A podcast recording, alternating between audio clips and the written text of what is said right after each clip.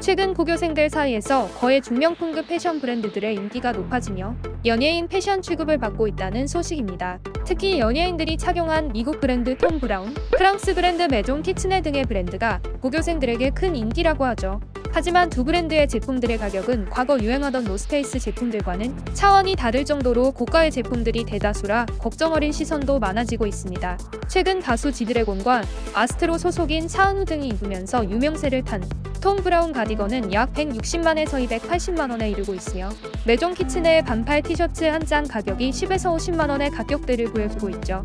과거 노스페이스 패딩이 20만에서 30만원대 가격으로 부모님들의 등골을 휘게 한다는 말이 나왔는데 현재의 트렌드는 이보다 3에서 5배 정도 비싸야 따라갈 수 있는 것이죠.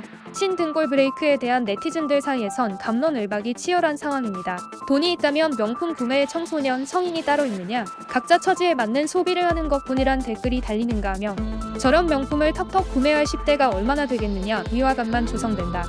부모 재력을 자랑하는 것 같다 박탈감만 느껴진다는 반응 등을 보이고 있습니다.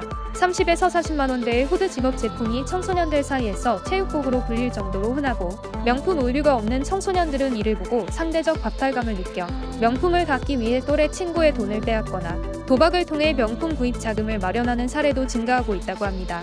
과거 20에서 30만 원의 등골 브레이크 제품이 현재 100만 원대를 가볍게 넘어가고 있어 추후에는 수백만 원을 호가하는 제품들이 새로운 등골 브레이크로 등장할 수 있을 것 같네요. 여러분의 생각은 어떠신가요?